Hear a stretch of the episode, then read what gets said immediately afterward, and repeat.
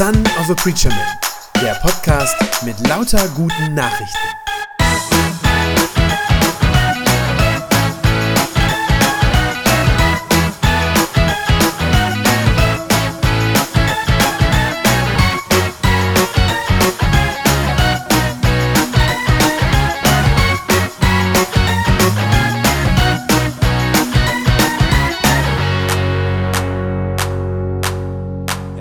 Zwei Wochen her, dass wir Weihnachten gefeiert haben. Die festliche Stimmung ist wahrscheinlich jetzt so ein bisschen abgeklungen bei euch, also bei mir auf jeden Fall. Gestern äh, sind ja hier in Leseln auch schon die Weihnachtsbäume abgeholt worden. Wir haben unseren noch nicht weggegeben. Ich finde ihn noch so schön. Der steht noch. Wir müssen uns dann selber um die Entsorgung kümmern. Ich habe gedacht, ist eine gute Gelegenheit heute, mal so ein bisschen äh, mit Abstand auf Weihnachten zu schauen, zurückzublicken und sich zu fragen, ist das überhaupt vernünftig, was wir da jedes Jahr hören? Und diese Geschichte, die da immer zu Weihnachten vorgelesen wird, ist die überhaupt glaubwürdig?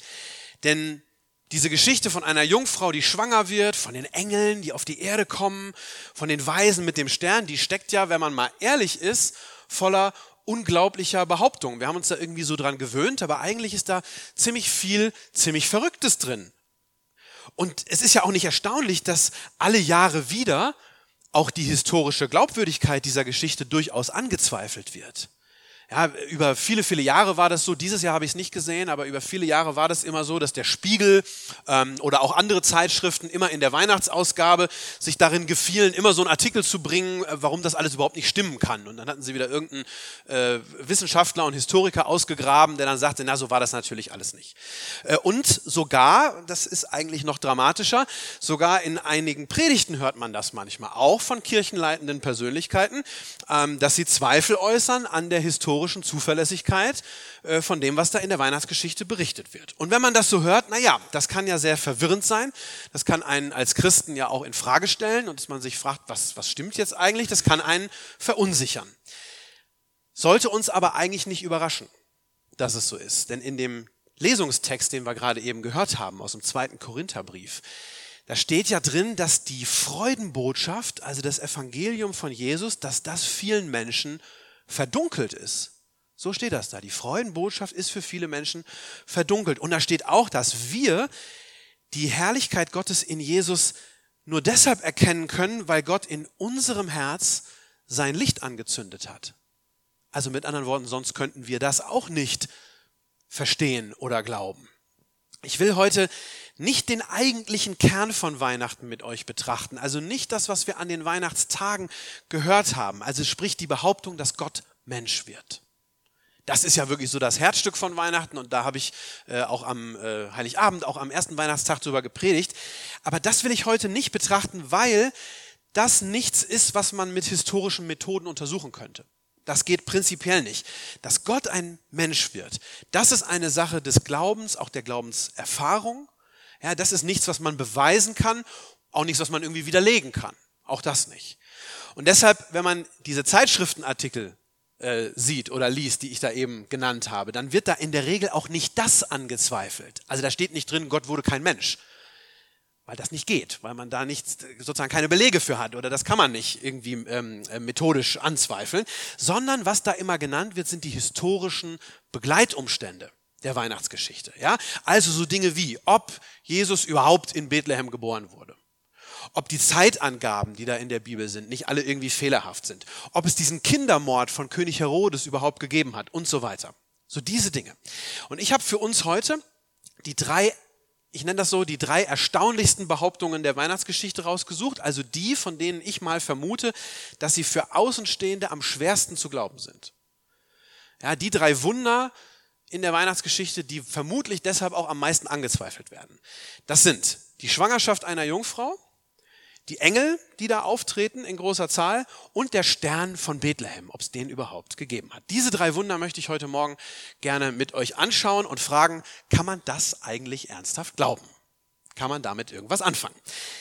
Erstens, war Maria Jungfrau? Das ist wahrscheinlich die am häufigsten bezweifelte Behauptung aus der Weihnachtsgeschichte, dass Maria noch Jungfrau war, unberührt war, als sie schwanger wurde. Dieses Thema scheint irgendwie viele ganz brennend zu interessieren. Da äh, wird ganz viel drüber geredet. Wahrscheinlich, weil es da irgendwie um Sex geht. Wahrscheinlich ist es deshalb in unserer Gesellschaft so populär und so verbreitet. Und dann gibt es eben oft so diese spöttischen Kommentare. ja, ist doch klar, dass die Maria keine Jungfrau war. Wissen wir doch alle, woher die Kinder kommen und so. Leider, und das schmerzt mich eigentlich mehr, äußern sich auch viele Theologen immer wieder in diese Richtung. Die machen das in der Regel etwas niveauvoller, als ich das gerade so karikiert habe, aber oft genauso skeptisch. Also zum Beispiel hat Margot Käßmann, die viele von euch kennen, äh, war mal äh, Ratsvorsitzende der EKD, hat 2017 ähm, kurz vor Weihnachten in der Bild am Sonntag eine, eine Andacht oder einen Artikel geschrieben, wo sie gesagt hat, dass Maria ihrer Meinung nach keine Jungfrau war, als sie Jesus zur Welt gebracht hat. Wie, warum passiert das oder warum zweifeln auch Theologen das an? Also wenn Theologen das tun, dass sie daran Zweifel äußern, dann versuchen sie in der Regel, ihre Zweifel durchaus mit der Bibel zu begründen. Also das ist natürlich sozusagen das, äh, wo Theologen sagen, so muss man das machen. Ich würde das nennen, sie spielen einen Bibeltext gegen einen anderen aus. Ähm, in diesem speziellen Fall von der Jungfrauengeburt, da funktioniert das Argument der bibelkritischen Theologie über einen kleinen Umweg, nämlich über das Alte Testament. Müssen wir jetzt einen kleinen gedanklichen Schlenker für machen. Im Alten Testament, da gibt es viele Prophetien die als Messias-Prophetien gedeutet werden, also von dem kommenden Messias reden. Und eine sehr bekannte davon ist beim Propheten Jesaja, Kapitel 7, Vers 14. Da schreibt der Prophet Jesaja, ne, 700 Jahre bevor Jesus überhaupt zur Welt kam, sagt Jesaja: Darum wird euch der Herr selbst ein Zeichen geben. Siehe, eine Jungfrau ist schwanger und wird einen Sohn gebären und den wird sie nennen Immanuel. Messias-Prophetie. Im Hebräischen, wo das Alte Testament ist ja auf Hebräisch geschrieben, steht da äh, das Wort Alma. Und dieses Wort Alma heißt tatsächlich zunächst einmal nicht unbedingt Jungfrau, sondern erstmal einfach nur eine junge Frau. Also dem Alter nach. Ja, da geht es um das Alter dieser Person. Eine sehr junge Frau. Damals wahrscheinlich so 13, 14 oder so. Und deshalb äh, gibt es eben bibelkritische Theologen, die heute sagen, naja, wir wissen ja, der Matthäus, der stand so auf prophetische Erfüllungen. Also der Evangelist Matthäus, der fand das super, der wollte gerne, dass Jesus diese ganzen messianischen Prophetien, diese, äh, dass er die erfüllt. Also nimmt er diesen alttestamentlichen Vers, fügt ihn ein in seine Erzählung von der Weihnachtsgeschichte und dabei macht er einen Übersetzungsfehler. Ja, und macht aus junge Frau, Alma im Hebräischen, macht er jetzt Jungfrau. Das ist das Argument, was tatsächlich auch an den Universitäten äh, oft genannt wird. Ich halte diese Erklärung aus mehreren Gründen für ausgesprochen schlecht. Drei Gründe möchte ich euch dafür nennen. Erstens, das Neue Testament und damit ja auch die Weihnachtsgeschichte ist überhaupt nicht auf Hebräisch geschrieben, sondern auf Griechisch. Und auf Griechisch steht da das Wort Parthenos. Und das ist nur eindeutig das, was wir heute unter Jungfrau verstehen. Das bestreitet übrigens auch keiner, auch von den Exegeten nicht. Matthäus, der das aufschreibt, der wusste das ganz genau, was dieses Wort bedeutet. Und er, ich glaube, er benutzt es ganz bewusst, weil er sagen will, die Maria, die war eben noch Jungfrau. Das ist der eine Grund. Zweiter Grund. Im Lukas-Evangelium, wo ja der große Teil der Weihnachtsgeschichte steht, wie wir die kennen, da steht genau dasselbe Wort. Da steht es also auch nochmal drin. Der Lukas, wissen wir, der war Arzt. Der wusste also auch echt, worum es geht. Ja, und der, der kannte diesen Begriff und auch er benutzt ihn ganz bewusst. Im Vorwort zu seinem Evangelium, der Lukas, der hat so ein paar einleitende Verse am Anfang von Lukas 1. Da schreibt er, dass er alles, was er hier berichtet in seinem Evangelium, dass er das vorher gründlich recherchiert hat, und zwar von den Leuten, die dabei waren. Jetzt ist ja die spannende Frage bei der Weihnachtsgeschichte und bei der Frage, ob Maria Jungfrau war, wer waren da dabei? Wen kann er denn da gefragt haben? Der Lukas selber war nicht dabei. Er kann nur die Maria gefragt haben. Das ist ja die einzige sinnvolle Erklärung. Josef war vermutlich zu dem Zeitpunkt längst verstorben, äh, aber die Maria, die kann er gefragt haben. Und wenn die jetzt gesagt hätte, ja, ich war noch Jungfrau, das heißt also, man müsste davon ausgehen, die hätte ihn glatt angelogen. Okay, kann man sagen, aber das ist schon ganz schön heftig. Wenn man jetzt sagt, dann hat die Maria offenbar ihn dreist ins Gesicht angelogen. Okay. Dritter Punkt. Es gäbe aber auch noch eine äh, ganze Menge und eine ganze Anzahl von inhaltlichen Problemen in der Weihnachtsgeschichte. Dinge, die dann auf einmal unstimmig oder unplausibel werden. Zum Beispiel, als die Maria von dem Engel erfährt, dass sie schwanger werden wird, da sagt sie selber, Lukas 1, Vers 34, wie soll das zugehen, fragt sie den Engel, da ich doch noch von keinem Manne weiß. Übrigens auch wieder im Lukas-Evangelium berichtet, ne? nicht nur bei Matthäus, der diese Erfüllung der Prophetie gerne haben wollte, sondern das schreibt der Lukas. Zwar, dazu kommt dann noch, dass der Josef genauso reagiert. Ja? Als der Josef von der Schwangerschaft erfährt, da fühlt er sich betrogen, will die Maria verlassen, will die Verlobung auflösen. Und das macht überhaupt keinen Sinn, wenn er der Vater wäre von diesem Kind. Das ist sinnlos. Ich habe das Zitat eines Theologen gelesen, eines Skeptiker, eines skeptischen Theologen, der schrieb, die Jungfrauengeburt sei, wörtliches Zitat, als biologische Aussage unvernünftig und kaum haltbar. Da kann ich nur sagen, ja, das würden Maria und Josef auch so sagen. Ja, die fanden das Ganze auch biologisch sehr unvernünftig. Die Menschen damals waren nicht dumm. Die wussten ganz genau, woher die Kinder kommen und auch der Josef wusste das. Und es braucht schon einen Engel, der im Traum zu ihm kommt, um ihn zu überzeugen, die Maria nicht zu verlassen. Und wer, wie zum Beispiel Margot Käßmann und aber auch viele, viele andere, wer behauptet, dass die Jungfräulichkeit von Maria, dass das nur eine Fehlübersetzung aus dem Alten Testament ist, der muss auch sagen, dass alle diese anderen Details in der Weihnachtsgeschichte, dass die unhistorisch sind oder schlichter gesagt, dass große, wichtige Teile der Weihnachtsgeschichte einfach erstunken und erlogen sind. Kann man machen, aber dann gibt man sehr, sehr viel auf. Ist ja noch die Frage, warum ist das überhaupt wichtig? Ja, ob die Maria jetzt Jungfrau war oder nicht. Manche sagen, das habe ich auch schon oft gehört, ist doch für den Glauben eigentlich egal. Spielt doch überhaupt keine Rolle, macht doch keinen Unterschied. Auch das halte ich für falsch. Der Glaube daran, dass Maria Jungfrau war, ist wiederum aus drei Gründen wichtig für den christlichen Glauben. Diese drei möchte ich euch wieder nennen. Erstens, es geht ganz schlicht und ergreifend um die Glaubwürdigkeit der Bibel. Ja, wenn zwei biblische Autoren, Matthäus und Lukas, wenn die beide die gleiche Falschbehauptung oder sogar Lüge bringen würden, naja, das würde die Bibel schon in einem ziemlich schlechten Licht dastehen lassen und man müsste sich dann fragen, warum soll ich überhaupt noch irgendwas glauben, was da drin steht. Also es geht um die Glaubwürdigkeit der Bibel. Zweitens geht es um die Frage, wer ist eigentlich dieser Jesus? Ja, Jesus ist eben, das ist der Sinn dieser Jungfrauengeschichte, Jesus ist eben nicht nur ein weiterer Mensch von ganz vielen. Nicht nur einer wie du und ich. Wir betonen das gerne, Gott wird Mensch, ja, aber er ist eben doch auch anders. Er ist eben nicht einer, der aus dem Willen, einfach aus dem Willen seiner Eltern entstanden ist, sondern Jesus kommt direkt von Gott. Ja, mehr noch, er ist selber Gott. Und das wird später ganz, ganz wichtig, denn nur weil er gerade kein gewöhnlicher Mensch ist, wie wir alle anderen auch, nur deshalb kann er dann später am Kreuz von Golgatha uns alle erlösen. Wäre er ein Mensch wie jeder andere, dann könnte er vielleicht für seine eigenen Sünden sterben, aber nicht für die Sünden der ganzen Welt. Das ist also wirklich wichtig, dass er direkt von Gott kommt. Und das Dritte, es geht dabei auch um die Frage, wer ist eigentlich Gott? Und was trauen wir Gott eigentlich zu? Wie viel Traue ich seiner Kraft zu? Ist er der Schöpfer aller Dinge? Ist er derjenige, der tatsächlich aus dem Nichts Leben erschaffen kann? Nur durch sein Wort, wie in der Schöpfungsgeschichte? Wenn ja, dann wüsste ich nicht, warum er nicht auch in der Lage sein sollte, auch einer Jungfrau ein Kind zu schenken. Da gibt es überhaupt keinen Grund, das dann anzunehmen. Deshalb möchte ich euch ermutigen, wenn Leute sagen, na hör mal, also das mit der Jungfrau, glaubst du das denn im Ernst? Jungfrauen werden doch nicht schwanger dann antwortet ihr demnächst, natürlich werden Jungfrauen nicht schwanger. Äh, Sage ich auch nicht, das behauptet auch die Bibel nicht. Die Bibel erzählt, dass eine Jungfrau schwanger wurde und dass diese besondere Schwangerschaft ein Wunder Gottes war. Ein direktes Wirken Gottes. Ich meine, wir können und wir sollten mit guten Gründen daran festhalten, dass die Maria Jungfrau war, so wie wir das auch jeden Sonntag im Glaubensbekenntnis sagen. Das war Punkt eins. Punkt zwei: Waren da eigentlich wirklich Engel in der Weihnachtsgeschichte? Das ist der zweite wundersame Aspekt. Die Engel, die kommen nur wirklich ständig vor. Äh, wenn man die Geschichte von vorne bis hinten liest oder wer am Heiligabend hier das Krippenspiel gesehen hat, der weiß, wie oft diese kleinen Engel hier auftreten mussten. Das war nämlich wirklich häufig. Ähm, der Engel kommt schon ganz am Anfang zu Maria, kündigt ihr die Schwangerschaft und die Geburt an. Als der Josef sich betrogen fühlt und die Maria verlassen will, kommt ein Engel Gottes, erklärt ihm das Ganze. Zu den Hirten auf dem Feld kommt eine ganze riesige Menge von Engeln, ja, die erzählen ihnen von der Geburt des Messias, sagen, wie sie den finden können.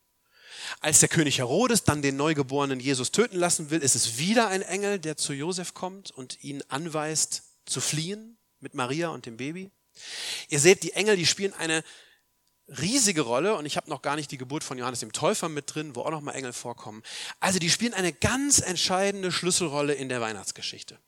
Und da kann man als skeptischer Zeitgenosse sich schon fragen, ist nicht allein das schon ein Zeichen dafür, dass die ganze Geschichte rundheraus Quatsch ist. Manche Leute würden das ja heute sagen, Engel gibt's gar nicht, äh, das ist also generell einfach Unsinn. Okay, wer das so sagt, das ist natürlich eine mögliche Glaubensüberzeugung, klar, die ich natürlich respektiere, die ich aber für falsch halte. Ähm, natürlich kann ich das keinem beweisen, dass da damals echte Engel im Spiel waren. Das geht prinzipiell nicht. Man kann das prinzipiell nicht beweisen, weil Engel, wenn es sie denn gibt, Geistwesen sind. Ja, Gottes Boten aus der geistlichen Welt. Und das kann man nun mal grundsätzlich nicht mit unseren Möglichkeiten, mit irdischen Methoden irgendwie belegen oder beweisen. Das geht einfach nicht. Aber für alle diejenigen unter uns, die Engel zumindest für möglich halten, möchte ich doch zwei Sachen sagen und möchte zwei, ich glaube, sehr verbreitete falsche Ansichten über Engel heute Morgen korrigieren. Das ist zum einen die esoterische Sicht auf Engel, so habe ich das mal genannt ähm, weiß nicht, wer sich damit so ein bisschen auskennt, in der Esoterik heutzutage ist ja ein riesiger Markt und da spielen Engel eine ganz, ganz große Rolle. Sind ganz wichtig in der Esoterik. Äh, da werden sie in der Regel dargestellt als so gute Geister, ja, die mir gut tun sollen, ähm, die ich anrufen kann, wenn ich Hilfe brauche, die mich dann heilend berühren sollen oder meine Wünsche erfüllen sollen. Das ist das eine. Das andere nenne ich die ja, die westlich-säkulare Sicht auf Engel, auch die, glaube ich, weit verbreitet. Das ist eine Sicht, die ist eigentlich rein innerweltlich gedacht, sehnt sich aber zugleich so nach dem Schönen und Zauberhaften in unserer so wahnsinnig rationalen Welt. Und in dieser Sichtweise werden die Engel dann oft als gute Menschen dargestellt. Leute, die einfach zur richtigen Zeit am richtigen Ort sind und meist so unbemerkt äh, anderen dann Gutes tun ich nehme an, ihr kennt solche Geschichten, solche Pseudo-Engel aus diesen besinnlichen Geschichten, die in der Weihnachtszeit unser sonst so rational geprägtes Herz irgendwie berühren oder anrühren sollen. Die Engel in der biblischen Weihnachtsgeschichte und überhaupt generell in der Bibel, die haben mit diesen beiden Arten nichts, aber auch überhaupt nichts zu tun. Weder lassen sich die Engel der Bibel herbeirufen, das geht nicht, noch sind die so eine Art gute Fee, die Wünsche erfüllen, noch sind sie einfach nur nett, nette Nachbarn oder hilfsbereite Menschen. Die Engel in der Bibel, das sind reale Geistwesen, die aus Gottes Welt her zu uns kommen. Und zwar mit einem Auftrag von Gott. Ja, durch seine Engel greift Gott in die Geschichte dieser Welt ein. Das heißt dann aber auch, die Engel kommen nicht, damit ich mich irgendwie wohlfühle oder, oder mich oder von ihnen so sanft angerührt werde oder irgendwie sowas. Im Gegenteil, wenn ihr das lest, jedes Mal, wenn so ein Bote Gottes kommt, dann erschrecken sich die Menschen zu Tode. Fundamental. Ja, warum? Weil sie spüren, dass diese Engel im Namen Gottes kommen und in seiner Macht und in seiner Autorität handeln. Über die Hirten steht das da so schön, ja? Als die Engel zu ihnen kommen, Lukas 2, Vers 9, die Hirten erschraken sehr und hatten große Angst. Und jeder einzelne Engel in der Weihnachtsgeschichte, der da kommt, muss immer erst sagen, was zur Begrüßung? Fürchtet euch nicht. Warum? Weil das die normale Reaktion ist, wenn ein Engel vor dir steht. Die Engel sind also nicht dafür zuständig, irgendwie für unser Wohlbefinden zu sorgen wie ein Duftschaumbad. Die Engel dienen nicht uns. Die Engel dienen Gott. Und sie teilen auch nicht Gott mit, was wir uns wünschen und gerne hätten, sondern sie teilen uns mit, was Gott von uns möchte. Das ist der Auftrag der Engel. Echte Engel, wie die Bibel sie uns vorstellt, sind keine esoterischen Wohlfühlgeister, sondern das sind vollmächtige Boten Gottes, die uns erschrecken lassen, weil sie Gottes Macht und Herrlichkeit spiegeln. An diese Art von Engel kann man jetzt entweder glauben oder auch nicht. Aber fest steht eins, die ganze Weihnachtsgeschichte kommt nicht ohne diese Art von Engeln aus. Die ganze Story funktioniert nicht ohne solche Engel. Nichts in dieser Geschichte. Ohne diese Engel, diese autoritativen Botschafter Gottes. Da hätte die Maria nicht verstanden, wie um alles in der Welt sie schwanger geworden ist. Sie hätte gar nicht damit umgehen können. Sie hätte, äh, der Josef hätte die Verlobung aufgelöst, hätte die Maria verlassen, wenn nicht ein Engel zu ihm gekommen wäre. Die Hirten hätten nichts von der Geburt erfahren und hätten erst recht nicht gewusst, wo sie hingehen sollen und wie sie das Kind denn erkennen sollen. Äh, und Jesus wäre schon wenige Monate nach seiner Geburt von äh, Soldaten des Königs Herodes getötet worden, wenn nicht ein Engel dem Josef gesagt hätte, dass er abhauen soll mit dem Kind. Also wenn man sich das klar macht, dass wirklich so gut wie jeder Schritt in der Weihnachtsgeschichte ohne die Engel schiefgegangen wäre, das hätte alles nicht funktioniert, dann ist auch klar, dass diese Engel nicht einfach nette, hilfsbereite Nachbarn von nebenan sein können. Denn auch der netteste Mensch kann nicht mit so einer Vollmacht Gottes auftreten und anderen Menschen den richtigen Weg weisen, so wie die Engel das da getan haben. Natürlich darf jeder gerne sagen, Engel gibt's nicht. Darf auch jeder gerne sagen, Engel sind einfach hilfsbereite Menschen, die anderen im Supermarkt ein Lächeln schenken. Aber da muss man sich klar machen, nichts hätte vor 2000 Jahren in Bethlehem funktioniert, wenn nicht wieder und wieder und wieder echte Boten Gottes eingegriffen hätten. Also man kann die biblischen Engel nicht einfach aus der Weihnachtsgeschichte streichen, denn ohne sie stimmt auch der ganze Rest nicht. Das dritte und das letzte wundersame Element ist der Stern von Bethlehem. Gab es den eigentlich? Gab es den Stern von Bethlehem? Seit Jahrhunderten machen sich Menschen Gedanken dazu, was dieser Stern eigentlich gewesen sein könnte. Und es gibt entsprechend viele verschiedene Erklärungsversuche dazu. Ich kann die nicht alle aufzählen, nur so anreißen. Manche sagen, das war eine Supernova, also eine Sternenexplosion am Himmel. Die wäre ja, sehr hell, sehr auffällig gewesen. Okay. Das Problem ist dabei, die hätte man weltweit äh, sehen müssen, die hätte auch von anderen Kulturen beobachtet äh, werden können. Wir haben Aufzeichnungen zum Beispiel von chinesischen Astronomen aus dieser Zeit, ähm, aus der Geburtszeit Jesu heraus. Und da findet sich aber nichts darüber. Also die Chinesen hätten das auch sehen müssen, haben sie aber offenbar nicht. Äh, andere sagen, das wäre ein Komet gewesen. Das ist so das, was man als die klassische Darstellung kennt. Auf Postkarten oder in, in Weihnachtskrippen, ja, so mit dem Schweif äh, der da so angedeutet wird. Wahrscheinlich kommt diese Vorstellung daher, dass man sich so eine Form von Stern noch am ehesten vorstellen konnte, so als Wegweiser. Ja, der, der, hat so ein bisschen ein einfacher Lichtpunkt am Himmel, wie soll der einem den Weg weisen? Aber so ein Komet, da denkt man, ja, der zeigt vielleicht noch in eine Richtung. Das hat leider zwei Probleme, diese Erklärung. Äh, denn zum einen galten Kometen damals in der Antike nicht als ein positives Zeichen, sondern als Unheilsbringer. Das passt so überhaupt nicht zur Weihnachtsgeschichte. Die Weisen hätten sich nicht auf den Weg gemacht und ein, ein positives Ereignis erwartet oder gesucht, wenn sie einen Kometen gesehen hätten, sondern sie hätten gedacht, das Ende der Welt ist nahe oder sowas. Das zweite Problem ist, es steht nirgendwo in der Weihnachtsgeschichte, dass der Stern ein Wegweiser gewesen wäre. Ist interessant, ne? dass der ihnen als Wegweiser vorausgegangen wäre, wird nirgendwo berichtet. Das wird immer so dargestellt, gerne in den Krippenspielen und so. Ähm, aber mit so einem richtigen Wegweiser, wenn sie den gehabt hätten, dann wären sie ja gleich richtig gelandet in Bethlehem. Wären sie ja am Ziel angekommen. Sind sie aber nicht, sie sind erstmal falsch nach Jerusalem gegangen. Und als sie im Palast von König Herodes ankommen, die Weisen, da sagen sie folgendes. Matthäus 2 ist das, Vers 2. Wo finden wir den König der Juden, der kürzlich geboren wurde? fragten sie. Wir haben nämlich seinen Stern aufgehen sehen und sind hierher gekommen, um ihn zu verehren.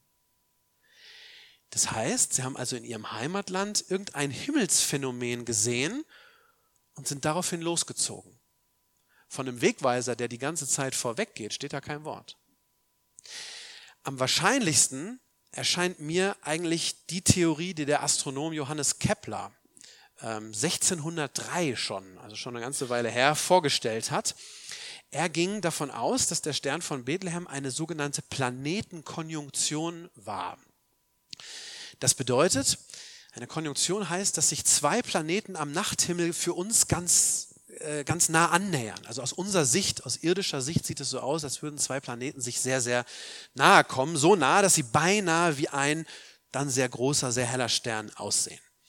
Johannes Kepler hatte äh, das im 17. Jahrhundert berechnet, dass es im Jahr 7 vor Christus so eine Planetenkonjunktion gegeben hatte, und zwar zwischen Jupiter und Saturn. Wir können das heute mit den modernen äh, Methoden, die wir haben, mit den Computern noch sehr viel genauer nachrechnen. Es gibt im Internet äh, Planetariums-Software, da habe ich das tatsächlich mal gemacht. Da kann man das sehr schön sehen, äh, wenn man ins Jahr 7 vorgeht und dann Bethlehem eingibt als, Ort, als Standort, dann kann man das sehen, wie Jupiter und Saturn sich da sehr, sehr nahe kommen. Das passt zeitlich sehr gut. Nicht, dass ihr jetzt denkt, das ist viel zu früh, sieben vor Christus, passt zeitlich sehr gut, weil es ist klar, dass Jesus nicht im Jahr 1 geboren ist. Das ist wahrscheinlich ein bisschen ein Fehler in der Zeitzählung anschließend nach Christus. Äh, Jesus muss früher als vier vor geboren worden sein. Das kann ich jetzt nicht drauf eingehen, da gibt es mehrere Gründe, warum das so ist. Ähm, das Spannende ist jetzt folgendes. Im babylonisch-persischen Kulturraum, da wo die Weisen herkommen, da galt der Planet Jupiter als Symbol für den Weltenherrscher. Ja, das war so, die haben den Sternen Bedeutung gegeben und in ihrer Kultur war der Jupiter der Weltenherrscher, der, der der ganzen Welt den Frieden bringen sollte. Das war ihre Vorstellung. Gleichzeitig, und das ist das Spannende, stand der Saturn aus dieser Sicht symbolisch für das jüdische Volk. Das ist schon ziemlich cool. Also die beiden nähern sich an, ja, der Weltenherrscher und das jüdische Volk. Aber Achtung, es wird noch besser. Dazu kommt nämlich noch, dass sich diese beiden Planeten damals im Jahr 7 vor Christus getroffen haben am Himmel im Sternbild Fische. Also darin standen die. Und das Sternbild Fische wiederum stand aus babylonischer Sicht für das Land Palästina, also für den Ort. Die Weisen damals, ich sage jetzt nicht, dass, dass man Astrologie betreiben soll ne? und Horoskope, sagt nicht, der Pastor hat gesagt, das ist alles richtig, aber in ihrem Verständnis, also für diese Weisen aus diesem Kulturraum, die konnten damit also von den Sternen Folgendes ablesen. Der Weltenherrscher entstammt dem Volk der Juden und wird im Land Palästina geboren. Das konnten die daraus ablesen. Und genau diese Planetenkonjunktion mit dieser Bedeutung ist im Jahr 7 vor Christus nicht nur einmal aufgetreten, sondern gleich dreimal hintereinander. Was was absolut Besonderes gibt es, ich will nicht sagen nie, aber ganz, ganz selten, in Jahrtausenden wahrscheinlich. Zwischen Ende Mai und Anfang Dezember, also innerhalb von acht Monaten, ist das dreimal passiert dass diese Planeten am Nachthimmel sich so nahe gekommen sind. Und wenn die Sterndeuter, die ja davon überzeugt waren, dass ihnen die Sterne schicksalhafte Zeichen, äh, dass, dass sie die darin finden können, wenn die das beobachtet haben, dann kann man sich das schon vorstellen, dass sie aufgeregt waren und dass sie darin ein göttliches Zeichen gesehen haben und gesagt haben, Mensch, irgendwas muss da sein. Dreimal diese Symbolik innerhalb von wenigen Monaten, da machen wir uns auf den Weg. Ich sage ausdrücklich, ob das so war, können wir heute nicht mit hundertprozentiger Gewissheit sagen oder wissen, steht da ja so auch nicht. Aber mir erscheint das zumindest ziemlich plausibel aus diesem kulturellen Hintergrund heraus, dass man sagt, da macht es Sinn, dass die sich auf den Weg machen. Wenn sie das getan hätten, dann hätten sie einige Wochen vielleicht auch wenige Monate gebraucht. Erstmal muss man so eine Reise vorbereiten, packen und dann sind das so vier, fünf, sechs Wochen, je nachdem, wie schnell man da so äh, vorankommt. Und dann wären sie im späten Winter oder im frühen Frühjahr des Jahres 6 vor Christus in Jerusalem angekommen. Der König Herodes, das wird dann wieder in der Bibel berichtet, lässt, als er davon hört, die neugeborenen Kinder in Bethlehem umbringen. König Herodes war bekannt dafür, dass er geradezu paranoid um seinen Thron fürchtete und ständig Angst hatte, dass jemand ihn vom Thron stößt. Und die Nachricht von einem neugeborenen König der Juden ist für ihn die absolute Horrorvorstellung, zumal er davon nichts weiß, dass da einer gekommen ist. Und deshalb lässt er, steht so in der Bibel, alle Kinder bis zum Alter von zwei Jahren töten. Denn, so steht es da, das entspricht dem Zeitraum, den er von den Weisen in Erfahrung gebracht hatte, seit der Stern aufgegangen war. Ich würde sagen, vermutlich plus einen kleinen, sehr zynischen Sicherheitspuffer, damit er wirklich diesen neugeborenen König äh, auslöscht, sozusagen. Fassen wir zusammen. Nicht alles in der Weihnachtsgeschichte lässt sich auf sogenannte natürliche Weise erklären, wie wir das sagen würden. Das ist auch klar, dass das nicht geht, denn die Weihnachtsgeschichte ist die Geschichte Gottes, der in die Weltgeschichte eingreift, indem er Mensch wird. Und da ist es selbstverständlich, dass manche von diesen Dingen, die da erzählt werden, nach unseren Maßstäben sozusagen unnatürlich sind und dass man das nicht alles erklären kann. Die Bibel erzählt es ja auch so, dass es sich dabei um Wunder Gottes handelt. Aber, und das war mir wichtig heute Morgen, es gibt eben auch gute Gründe, die Wunder in diesen beiden Weihnachtsgeschichten, im Matthäusevangelium und dem Lukasevangelium, die nicht einfach abzutun als platten Unsinn und zu sagen, ach, das kann doch eh alles nicht sein. Ich meine, dass wir als Christen gute Gründe haben, den biblischen Berichten Glauben zu schenken, auch dann, wenn das heute unpopulär ist. Denkt daran, was Paulus im zweiten Korintherbrief schreibt, was wir in der Lesung gehört haben. Gott, der einst dem Licht befahl, aus der Finsternis aufzuleuchten, also Schöpfung, der hat dieses Licht auch in unseren Herzen aufleuchten lassen, sodass wir die strahlende Herrlichkeit Gottes in Jesus Christus erkennen können. Amen. Das war eine gute Nachricht vom Son of a Preacher Man. Wenn sie deinen Glauben gestärkt hat, dann abonnier doch einfach meinen Podcast bei Spotify, iTunes oder podcast.de und gib mir ein Like auf Facebook. Ich hoffe, du hörst mal wieder rein. Gott segne dich und bis bald.